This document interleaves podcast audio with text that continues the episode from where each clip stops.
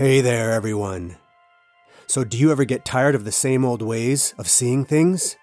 Do you ever get the urge to cut through the world of everyday surface appearances and look for the light that's rare in the depths? Well, then maybe, just maybe, the Wisdom of Podcast is for you. Because in this podcast, we explore great works of philosophy and literature and art and try to pull out of them what's most invigorating and interesting and inspiring. Whether they come from the works of Plato or Dostoevsky or Picasso, here we explore ideas that move mountains and rock the soul. So come join us, won't you? Come worship at the altar of ideas and come celebrate the dancing of thought. And don't be afraid of the leaping sparks, as you can be certain of one thing they will kindle the light inside of you. Welcome to the wisdom of. Coming up today, why Socrates is still relevant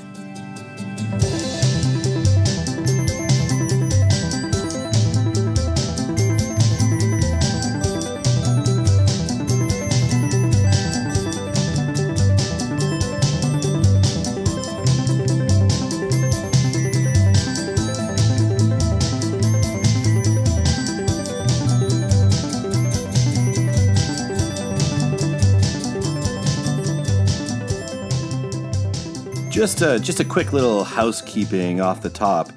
The last episode I was on, you know, well, at the behest of our, our new bosses, we were talking about the last episode when Dynatex Industries had us do that ad for uh, Aunt Ginny's compressed food cubes. I'm really sorry that I have to announce that under no circumstances should you eat them.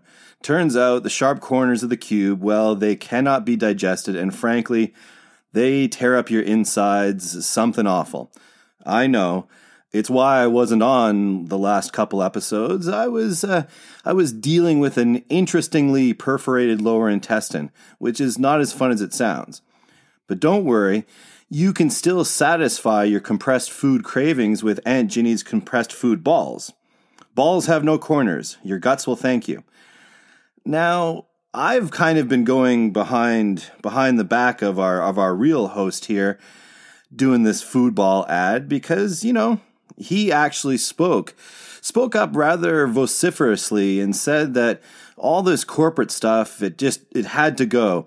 And he delivered an impassioned yet reasoned demand for the the immediate halting of all these commercialized compromises. Well, the Dynatex people heard you and they sent me a message. You haven't heard this yet, but they sent me a message and said, Wow, that guy's intense. He's strong willed. He's the Socrates of our time.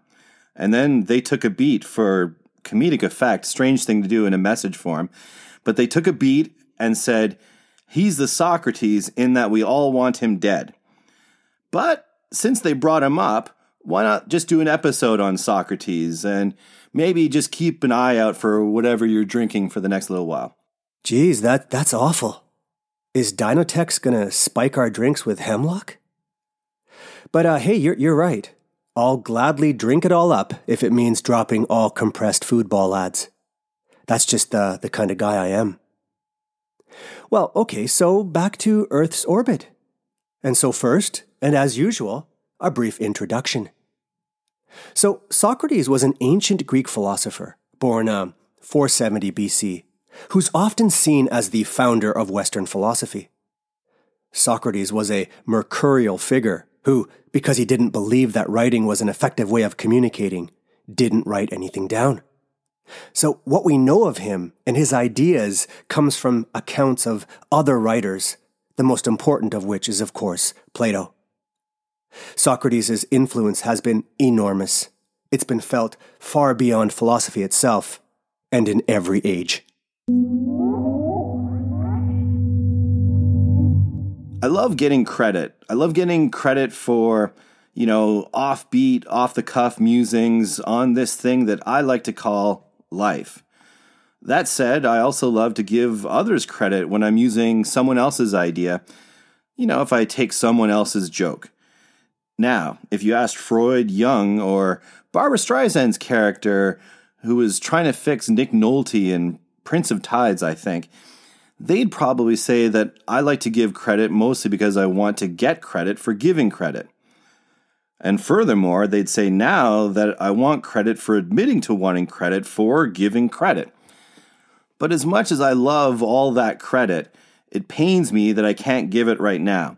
I, I plumb forgot where I'd heard this before, so complete apologies.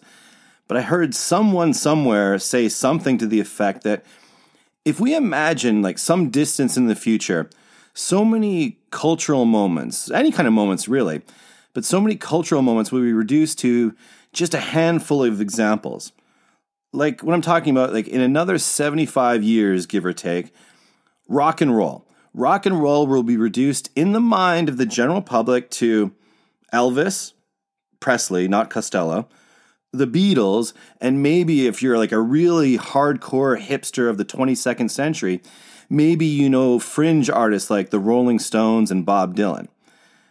It's like if you ask a, like today, if you ask an average dullard like me about classical music, I would say, oh yeah, Beethoven or Mozart, and that's pretty much it. So, what does stick around like that? When things get relatively washed away, like great things, interesting things, just kind of gone from the general consciousness, you can't help but have, I don't know, a great admiration for those examples that do manage to stay relevant. Like one example, our focus today. Never mind the Beatles weathering the next 75 years. How about Socrates? This dude has been around for closer to 7,500 years. Now, I've been told that you should not check those numbers. They might be what mathematicians call, really in a smug way, call it incorrect. But whatever the time, Socrates has been relevant throughout the years, even today. It's like it's like Bill and Ted's Excellent Adventure. They travel back in time, they grab a handful of historical figures to help them with their big homework project or something. So who do they snag? They grab Genghis Khan. They don't seek out Guyuk Khan. They pick up Napoleon. They do not go visit Queen Louise of Prussia. And of course, no Aristophanes or anyone like that. They grab Socrates. So why? Why did Keanu and that, uh, whatever the face that other guy is, why'd they pick him up? Well, to be told, of course, that like sands of the hourglass, so are the days of our lives. What, you don't think I have time for some Keanu Reeves and uh, what's his face movies? No, but I take your point. Socrates looms large no matter what period of history. So why exactly? Well, to sort of answer a part of that, what I thought I'd do in this episode is to run through a few ways in which what Socrates has to say is still relevant or topical today. Now, if I'm being honest, I think the list is endless here. He's that incredible of a thinker and what he has to teach us is pretty much universal or applicable in any time period. But that said, what I thought I'd try to do is focus in on three sort of themes. They are 1. The power of rhetoric, 2. The importance of integrity, and 3. A reconsideration of beauty. Okay, so let me start with the subject of rhetoric, because it was a hugely important one in Socrates' world and still is today. And uh, let me begin with this Socrates wasn't a big fan of it, at least certain versions of it. Okay, so what Socrates does, at least at times, is he opposes rhetoric to philosophy. And the opposition is this philosophy aims at the truth and at the good, he says, while rhetoric aims at persuasion regardless of what's true or good. As a matter of fact, for Socrates, Rhetoric was essentially just a kind of flattery. You know, where you flatter and pander to the audience you're speaking to, where you just say what they want to hear, ultimately because you want to win them over and gain some kind of prestige or power for yourself. Actually, you know, now that I think about it, Socrates makes an interesting analogy that might help us to see some of the main differences between rhetoric and philosophy. So, what he says is that rhetoricians are like pastry cooks and philosophers are like doctors. So, what does he mean by this? Well, when doctors advise you to eat something, they're doing it for your health, and their advice is grounded in deep seated knowledge about medicine. On the other hand, what do pastry cooks do? Well, they just basically cater to your pleasure without at all thinking about your health, nor in fact knowing anything about it at all. Okay, but now here's the unfortunate thing though.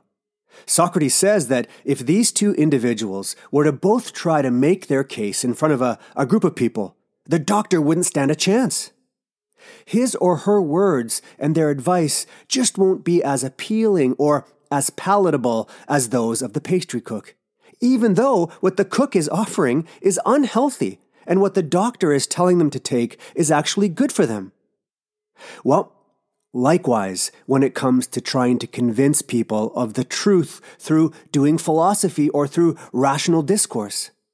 Socrates says that most people just won't find it appealing or palatable.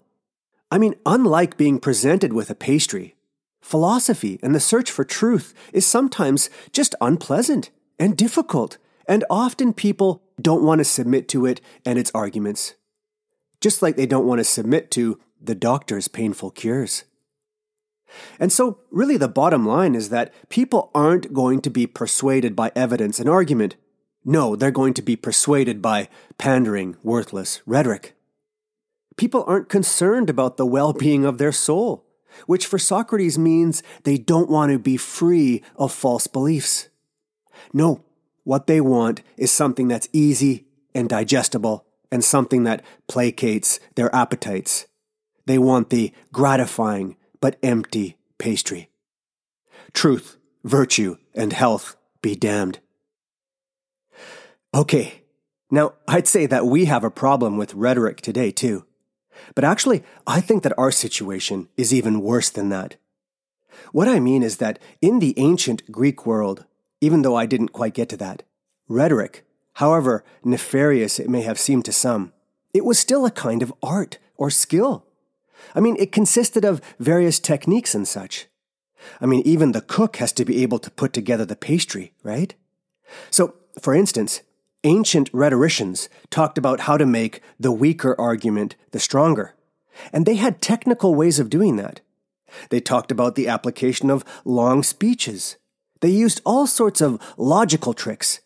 And they made sure to do all of this with a polished, stylistic brilliance. But what do we have today? Well, in place of anything somewhat sophisticated and technical and thoughtful, we have instead things like excessive exaggeration, contradiction, offensiveness, personal insults, cliches, platitudes, blatant lies, bluster and brash and bullying, sensationalism, outrageousness, and often all this in the service of pushing conspiracy theory, junk science, radical ideology, and partisan politics. All with the ultimate aim, of course, of maximizing opportunism and self interest, which remarkably no one even really bothers to hide. I don't know if Socrates was worried about the rhetoric of his time. Surely he'd have an aneurysm if he was around today to see what was happening. Forget well crafted pastry. It's toxic vomit. When we're pulled in by things like this, when our allegiance becomes tied to the, to the loudest, to the most vulgar, and the least thoughtful, when we don't even try in the least to address each other in the pursuit of truth, it's hard to understand how it is we can ever really move forward. Okay, well, you know what? I think this is a good time to move to the second theme I mentioned, namely integrity. I mean, this is something that Socrates was renowned for, and it's worth thinking a bit about, however briefly. Okay, so for Socrates, integrity had to do with, well, in general, things like honesty and coherence and consistency and soundness of being and being steadfast in one's commitments and principles. But let's get a bit more specific. So, what Socrates says himself is that the worst thing that one can be is out of harmony with oneself or in contradiction with oneself. Actually, his, his full quote is this it's, It would be better for me that multitudes of men should disagree with me rather than I, being one, should be out of harmony with myself. Now, the word that he uses, harmony, that's interesting and suggestive. I mean, what it suggests is that there's different parts in us that need to be congruently arranged so that we become internally harmonious and whole. So that's what integrity essentially means for Socrates. Actually, you know, it's interesting. The word integrity is derived from the Latin word integer, which meant wholeness, entirety, or completeness. Anyway, the idea here for Socrates is that what it means to have integrity is that you don't let your desires and beliefs and your words and your actions split apart and go asunder, but instead you bring them into some fundamental consistency. So if you say it, it's because you believe it. And if you believe it and say it, you do it. In other words, there's an accordance between what you believe and say and how you behave. That was Socrates to a T. There was just nothing hypocritical about him. Even in his last days, when he was uh, sentenced to death, he could have escaped, and he could have resorted to using rhetorical language to persuade others to let him go. But instead, because he sincerely believed in certain principles, he spoke plainly and honestly and decided to stay in prison to drink the hemlock. He chose to die for the sake of what he believed was right and true. Again, that's integrity. Okay, well, I won't go into too much here, but I don't think I'd be alone in saying that we're currently suffering from a lack of such integrity today, especially, but not limited to, the political arena. That's to say, there seems to be more than a, a little gap between what a lot of people avow and how they live. But here's the thing what are you exactly if you say one thing and do another? What are you if you're just a bundle of inconsistencies and contradictions? Without some degree of intellectual and moral integrity, without some internal consistency, are you really anything at all? I mean, if you have no integrity, you have no moral compass. And if you have no moral compass, then you don't really have a self, do you? And so, what are you exactly? Other than a leaf blowing in the wind, selling yourself off to the prevailing current.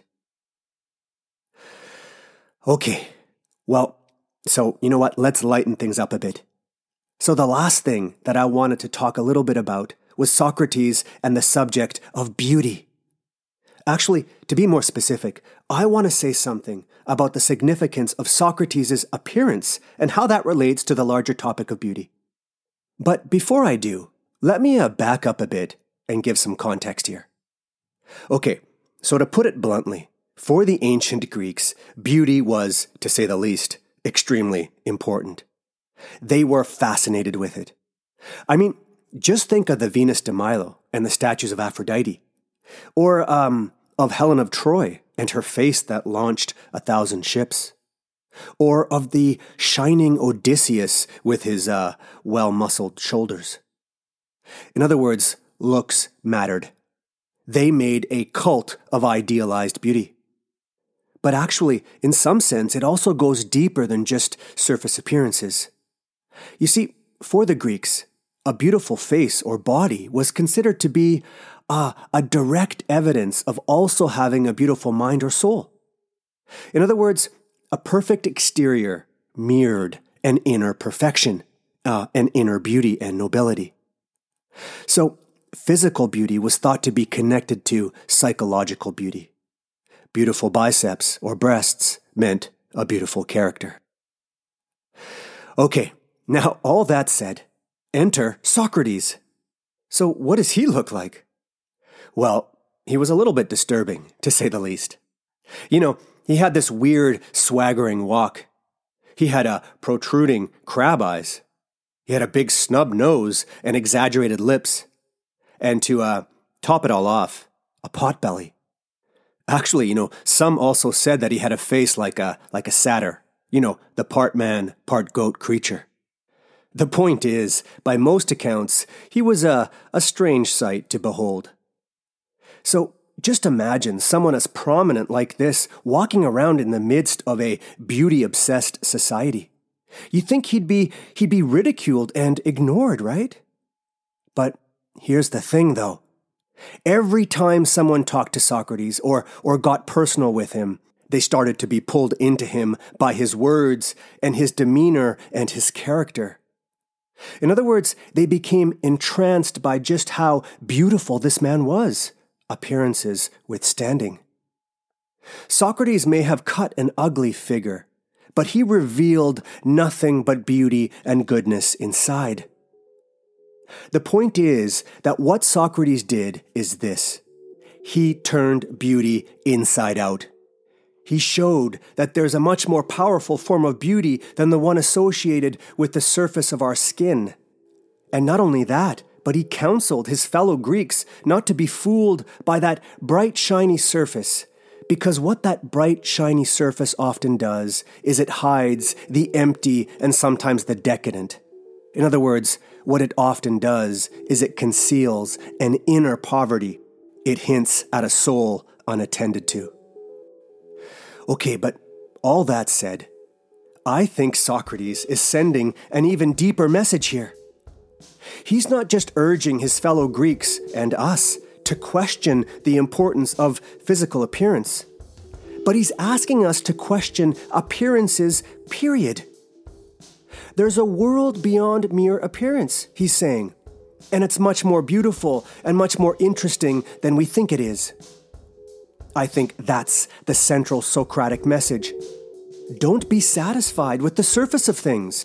Go past it and dig deeper, and you'll discover that what you thought was the most beautiful of things can't hold a candle to the treasures that lie within.